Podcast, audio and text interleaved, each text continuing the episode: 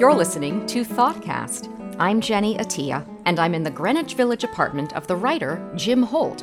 Lately, he's been asking himself questions like, why is there something rather than nothing? And why should there be a universe at all, let alone this universe? Jim's the kind of guy who thrives on this sort of thing. In fact, he's in the process of writing a book about the puzzle of existence. Jim, welcome to ThoughtCast. Do you really want these questions answered? Um, oh, would I disenchant the uh, the cosmos if I uh, succeeded in answering them? Uh, I don't think there's much of a risk of that. Uh, what what I what I think is fascinating is to see to what extent you can even think and talk meaningfully about them. In many ways, the deepest metaphysical puzzles are puzzles that we can all think about. But what about solving them? Do you think you would want to live in a world where these puzzles have been solved? The puzzle of existence? Uh, well, actually, most people are happy to live in such a world. Most people think that the puzzle is solved by the existence of God. Uh, you know, something like ninety percent of Americans um, say they believe in God. And if you believe in God, you believe that God is an, a being that is self-caused, who whose existence is built into his very nature. And therefore, and then why does the world uh, exist? Well, God, for some reason, decided to create the world. And the puzzle of existence is thereby solved. Uh, I'm not satisfied with that. I think that one of the great objections to the neo-atheist case that have been ba- that has been made by thinkers like Christopher Hitchens and Richard Dawkins and uh, Sam Harris is that they don't have an answer to the question, why should the world, why should there be a world at all? Why should uh, a cosmos exist? Once you dispense with the God hypothesis, then this question becomes mysterious again. And so I want to approach it from a secular perspective.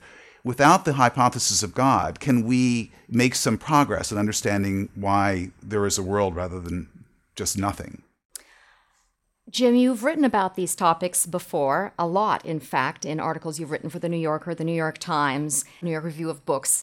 And there are some themes that keep reappearing, notably religion and death. And you've made it pretty clear that you're not yourself religious, but perhaps you're getting a little bit worried about death.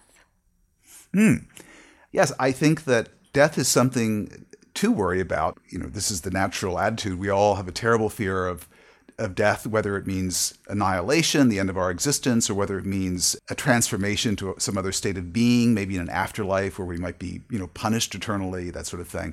And what interests me is the way that philosophers have tried to take the sting out of death by uh, various arguments. These arguments go back to the Epicureans, to Epicurus himself and Lucretius. And they say, well, don't get so worried about death because your non-existence after you die is just the mirror image of your non-existence before you were born. And you don't worry about not existing in all the centuries before you were born, so why should you worry about not existing after your death? What about you, though, oh, Jim? Do, do I worry about... Uh, your uh, death. I actually, I think it would, in many ways, it would be a good career move for me. And um, it would solve uh, almost all of my problems. so, um, you know, I think that life is... I don't know how your life is, but mine sort of hovers around the zero point that separates pleasure from pain and happiness from misery. And every once in a while, I'll get lucky. A little spike above above into the happiness region, but then you immediately go back down close to the zero point, and then you, you creep below that into the misery region.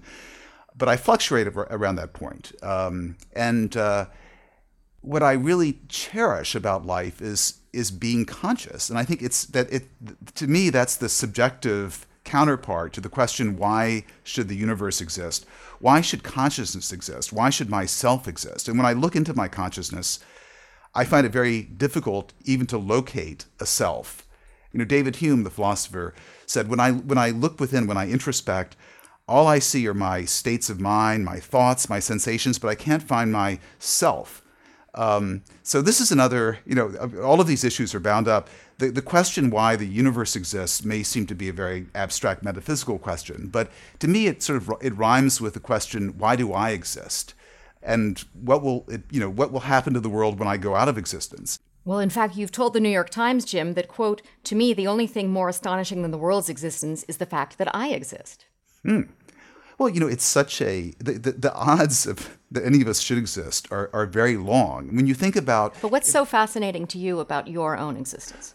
Well, I, one thing I think is, suppose my parents had decided to, uh, because of the um, uh, contingencies of their, the scheduling of their marital life way back when, suppose I had been conceived a week later than I was actually conceived. In that case, it would have been a different sperm combining with the egg, and there would be a different genetic identity. And a person with a different genetic identity would not be me. And so I think how infinitesimally unlikely it was for that particular sperm and egg to join up and to result in me. And if that hadn't happened, my world would not exist. I mean, in a sense, there would have been nothing rather than something. And no, this is, you know, this is is a very uh, uh, sort of egoistical way to look at, at the thing. I mean, I, the, the idea that when I die, my world goes out of existence, that's a, John Updike felt the same way. Uh, yeah, and Ludwig Wittgenstein felt that way. In the Tractatus, he wrote that the I am not something that exists in the world. I am the limits of my world. And when I die, my world dies with me. Um, another question that in, in connection with this that, that occurs to me is, what if the universe had never given rise to conscious life? Would a universe in which there was no mind, in which there was no consciousness, would that be a universe that really existed at all? So, I mean, the, these, whatever, I, I'm, I'm being existence terribly is muddled consciousness, here. Yeah. Yeah, I'm, but whenever I start thinking about existence, I start thinking about consciousness. When I think about consciousness, I think about the cessation of consciousness, that is death. And the important thing in thinking about the puzzle of exist- existence is to distinguish all of these problems and not let them kind of join up into one big muddle, which is what I just allowed them to do. And for that, I apologize. Jim, for this book, you've had the opportunity to travel around interviewing theologians, philosophers, scientists, and you were able to speak to John Updike before he died. What was his take on the puzzle of existence? The reason I wanted to talk to John Updike was because years ago I read one of his novels called Roger's Version. Uh, it was written, I think, in nineteen eighty-six or nineteen eighty-seven, and I think it's one of his finest novels. And in the novel, there's a beautiful virtuoso passage of about seven or eight pages where a character at a cocktail party is explaining how the universe came into existence out of nothingness without a god creating it. And I thought, you know, in, of all of the accounts I've read by uh, uh, scientists, uh, by cosmologists and so forth, I've never come across a more lucid account of creation ex nihilo, a scientific account, than I have in this novel by John Updike. So I thought this this is a man who's thought long and hard about something and nothing and how the world came into existence. And I also knew that John Updike is a very uh, a theologically inclined man. He used to, uh, he's written some magnificent essays in the past on theologians like uh, Karl Barth and Paul Tillich. And so I thought, you know, he also understands the religious dimension. Was John Updike a believer in God? Interesting question. John Updike claimed to be a fideist, meaning that he believed in God, but could give no rational justification for his belief.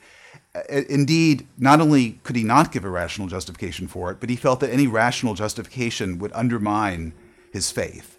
And it, it, Updike told me that in a, a dark period early in his life, it was the um, the sermons of the uh, theologian Karl Barth that really kept him sort of psychologically sound.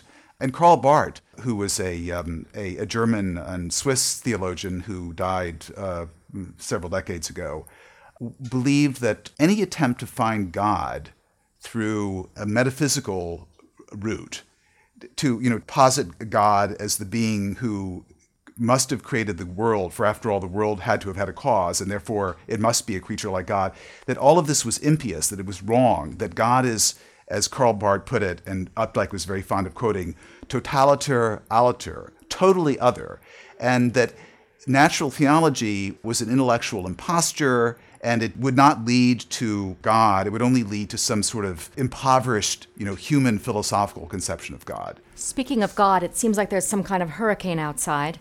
To explain the sound effects, you're listening to ThoughtCast. I'm Jenny Atiyah, and I'm speaking with the writer Jim Holt, the author of Stop Me If You've Heard This, A History and Philosophy of Jokes. He's now working on a new book about the puzzle of existence. Okay, here's a mind-twisting question for you, Jim. It's from Dennis Dutton, a professor of philosophy at the University of Canterbury in New Zealand, who also co-edits the website Arts and Letters Daily, and his question to you is, quote, The human mind was built by evolution to ask questions about the existence of items and classes of items in the inventory of everyday existence. Why do clouds exist? Why are there wolves? Why is there a bug in my soup? Since human beings can entertain the idea of the whole universe as a thing, or at least fancy they can, it follows that they may want to apply this existing asking capacity to it as well. Isn't this just a confusion, to regard the totality of everything as itself a thing? Well, what do you make of that, Jim? Mm. First of all, let me take issue a little bit with Professor Dutton's uh, notion of the imaginative capacity of the human mind as molded by evolution. Uh, I began my intellectual career uh, in pure mathematics, and one of the elements of mathematics that really interested me was the theory of infinity and in set theory. And of course, it turns out that there's in, there's a hierarchy of infinities that stretches, you know, it, into almost unthinkable regions. But we can conceive of these infinities because we can describe them mathematically. Now, our ability to do this is in no way useful. Uh, you know, it's not, it doesn't enable us to propagate our genes. It's not adaptive. It's a byproduct of abilities that are evolutionarily useful. And Professor Dutton himself has explained art as a byproduct of traits that are adaptive. So he's suggesting that there's a false conceptual move here because each individual thing in the world may or may not have an explanation for its existence. It's reasonable to ask whether the world as a whole has an explanation for its existence. Well, I would say that it's reasonable to ask for that, uh, for such an explanation, simply because it's conceivable that nothing at all should exist. I mean, the possibility that the universe doesn't exist is at least logically possible. We, we, it's conceivable. For instance, we can imagine a universe that consists of nothing but a marble. And then we say, now take the marble out of that picture, and what you have left is nothing. Well, it seems that a lot of this discussion that you can have around the puzzle of existence is about the concept not of existence, but of nothingness. In fact, you've written this brilliant essay in Harper's, uh, that was in nineteen ninety-four, called Nothing Ventured. And I'd love you to read from it, if you don't mind. You're writing about how various philosophers have grappled with this concept of nothingness. Uh, here it is. Yes, um... Uh, Martin Heidegger was filled with angst at the very thought of nothing, although this did not keep him from writing copiously about it. For Heidegger, the encounter with nothingness was suffused with the dread of one's own impending non-being, the dread of death. Jean-Paul Sartre, too, was possessed with a sort of horror vacui. Nothingness haunts being, Sartre wrote, in the treatise aptly entitled Being and Nothingness. Not even the cafes of Saint-Germain in Paris offered certain relief from nullity. He goes to the Café de Magot on a good day, quote, a fullness of being, to meet Pierre. Pierre is not there. Et voilà, a little pool of nothingness, a frisson of anguish. Now, to be fair, it must be said that neither Sartre nor Heidegger was very favorably disposed towards the category of existence either. Roquentin, the autobiographical hero of Sartre's novel Nausea, finds himself, quote, choked with rage, unquote, at the, quote, monstrous lumps of gross, absurd being that environ him as he sits under a chestnut tree in Bouville. By the way, Bouville in, in French means Mudville. Uh, the universe in all its gooey contingency is de trop, which means in French, too much. For the phlegmatic Heidegger, the feeling elicited by what is was not so much nausea as boredom. Ontologically speaking, the existentialists were fussy customers. Neither something nor nothing afforded them much jollity. Do you remember writing that paragraph and what it was like to put those words together? I actually reading that paragraph takes me back to a time when I wrote in a in a rather Mandarin style. I, I think as people, as writers get older, uh, good writers rather than bad writers, they tend to uh, uh, develop a simpler, more austere style. And so I, I see in that paragraph a lot of uh, young man's phrase-making that I would be uh, a little bit embarrassed by today. Are you really being honest with me? It's just I delicious. Am, yeah. It's no, well, delicious paragraph. Not, not the way I just read it. Oh. But I, when I look back at the things that I wrote at the beginning of my career, which I was very proud of at the time, I weep with embarrassment. I mean, you know, it's the, um, a little bit, I think in a sense we were talking about John Updike. He was a man who could in almost every sentence, do something magical and magnificent. You know, every Updike sentence demands applause. And so, so many young writers try to emulate Updike. And when they do, it's usually a disaster. And so many of my early pieces were like that. But I think, yeah, I was just on the cusp of getting a decent style when I wrote that. Um. Well, at the end of that juicy paragraph, you go on to write about what the twentieth century British philosopher A J Ayer thought these guys were up to. He thinks that they were fooled by the grammar of nothing because they were treating nothing as a noun, as something, when in fact it isn't. Yeah, there, there's a famous uh, sentence from uh, Martin Heidegger, which in, in German is das Nichts nichtet. I, my German pronunciation is horrible, but that's basically it. And what that means in English roughly is nothing noths. So he sees nothing as the participle of a verb to noth. Uh, and so nothing is not nothing. It's a kind of negative force that annihilates things. And, and, and sort of a good image, I think, of this was in the uh, the Beatles movie, um, Yellow Submarine, where there's a sort of vacuum creature uh, in the uh, in the ocean, I think, and it starts sucking up things around it, and eventually it sucks up all the uh, scenery, and finally it sucks up itself.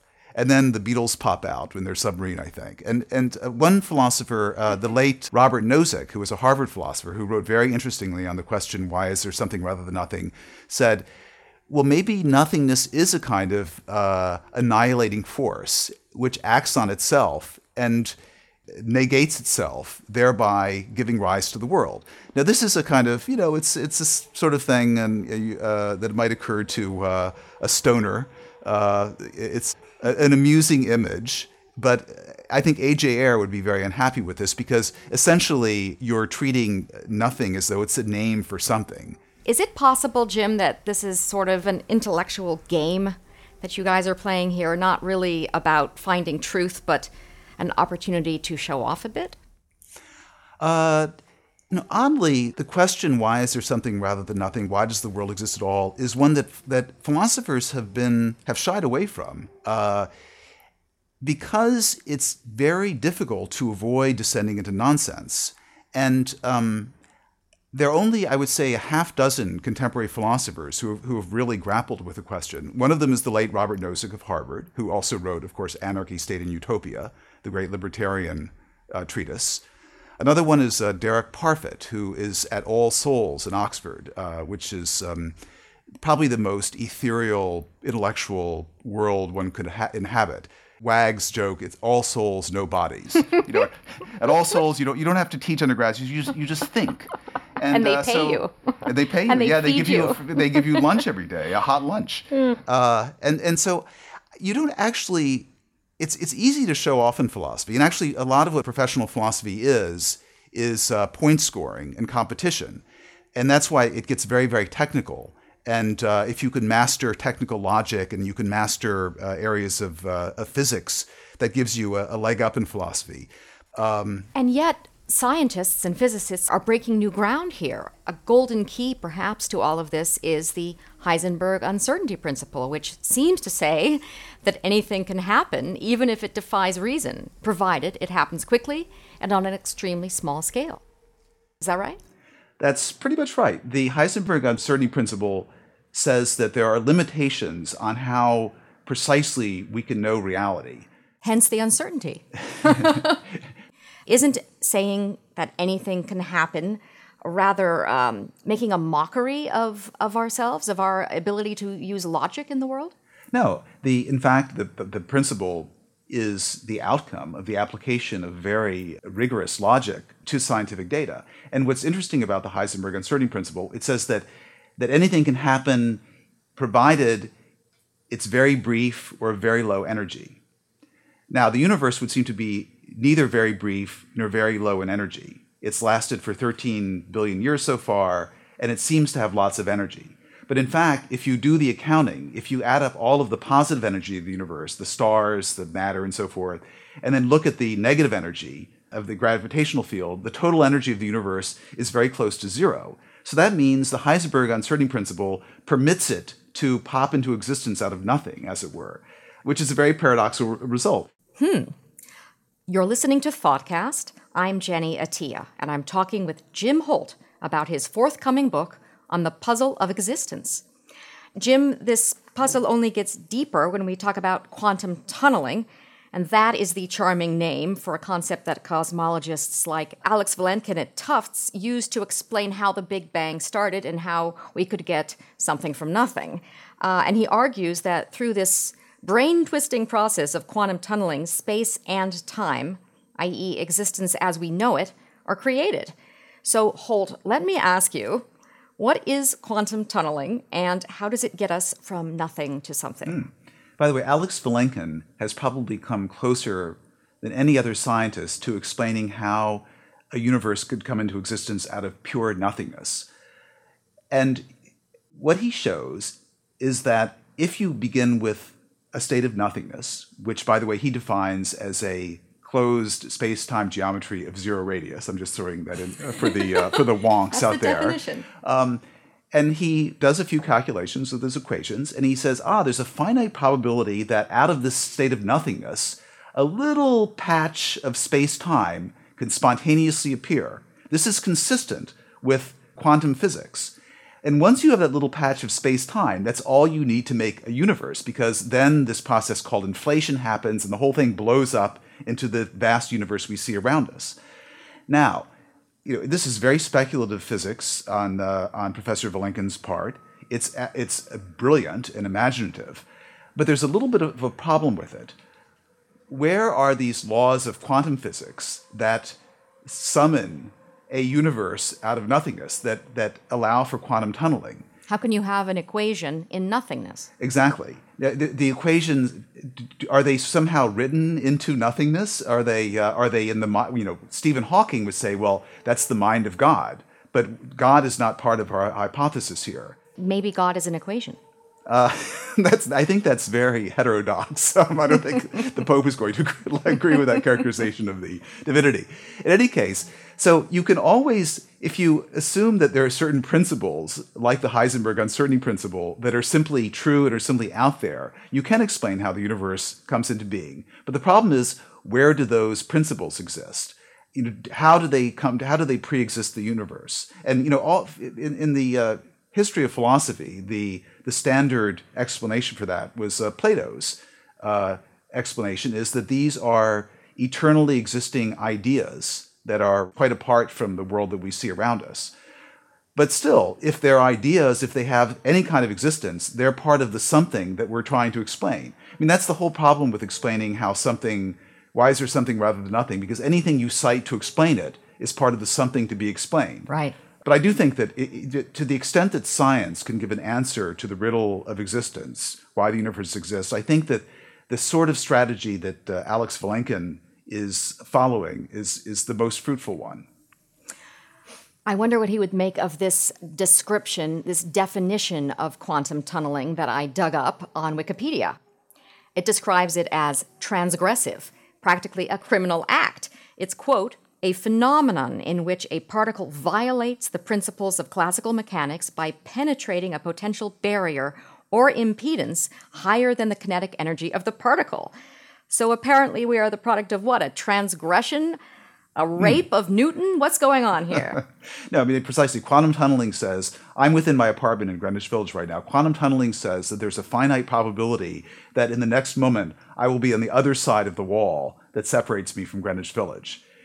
It's um, another, you know, so quantum right. tunneling says that I can go from a state of nothingness into a state of something, too. It sounds transgressive, but actually, if you think about these things mathematically, it makes perfect sense. I mean, that's the, the weird thing about contemporary physics is that if you try to think of it in terms of, you know, in common sense terms, it's a disaster. And yet, this quantum tunneling seems to be rather pedestrian as well. For example, when I use my cell phone a lot and it gets quite hot, that is supposed to be a sign of quantum tunneling at work. Uh, if I can go back to my favorite source, Wikipedia, again, it says that quantum tunneling is a source of major current leakage in capital V, very large-scale integration electronics, and results in the substantial power drain and heating effects that plague high-speed and mobile technology. Hmm. What are we you supposed to do with that? You always find the uh, concept of quantum tunneling very seductive. But when you think about it, returning to the to the metaphysical question, trying to build a conceptual bridge between nothing and something, you know, quantum tunneling is just the sort of image. It's it's just a sort of conceptual tool that gives you some hope. Um, and if it causes your cell phone to heat up, that's too bad. Last question, Jim. Do you have a favorite philosopher? And if so, I'm going to guess it's Wittgenstein. Uh, Wittgenstein, I think, was the greatest philosopher of the twentieth century and was also a one of the one of the most extraordinary human beings. He was a kind of, you know, a secular saint, a man of such a fierce intellectual passion, a man who was so devoted to philosophy that, you know, he actually suffered. He, he, you know, he could not let these, he could not give these questions up. And Wittgenstein was especially enthralled by the idea that there, there, there should be a world. He said, you know, it's not how the world is, but that the world is. That is the basic mystical intuition. But he's not um, your favorite philosopher. Well, I mean, the, the philosopher that I find most congenial right now is named Derek Parfit, a, a philosopher at Oxford. And I would add the name of Thomas Nagel, who uh, teaches at New York University. And what inspires me in all three of these cases, in Wittgenstein, Nagel, and Parfit, is just the intellectual passion and dedication. In, in Wittgenstein's case, he was quite psychologically tormented by philosophical questions. In the case of Nagel and Parfit, you couldn't meet two more congenial, clubbable fellows. But they each have a an unerring instinct for, you know, the really deep questions. The light of reason always shines on them, uh, on every topic they touch, and I find that uh, it gives me the highest intellectual pleasure of anything. Maybe reassuring, since your topic is the puzzle of existence. And they, they're, they're both philosophers who think it, it is deeply puzzling. And that reassures me, because it would be terrible if I were writing a book about something that was, you know, a, a child's puzzle rather than a, than a really deep puzzle. And there are many philosophers who do think it's not the most profound question in, in philosophy. It's actually the silliest. Um, and I, I hope they're wrong. Thanks, Jim. It's been quite a workout. My head hurts. Thank you. You've been listening to the writer Jim Holt on ThoughtCast. I'm Jenny Atiyah. Please let us know what you think. Do you have a headache after listening to this? What's your take on the meaning of nothingness? To leave a comment, just go to thoughtcast dot org. And thanks for joining us.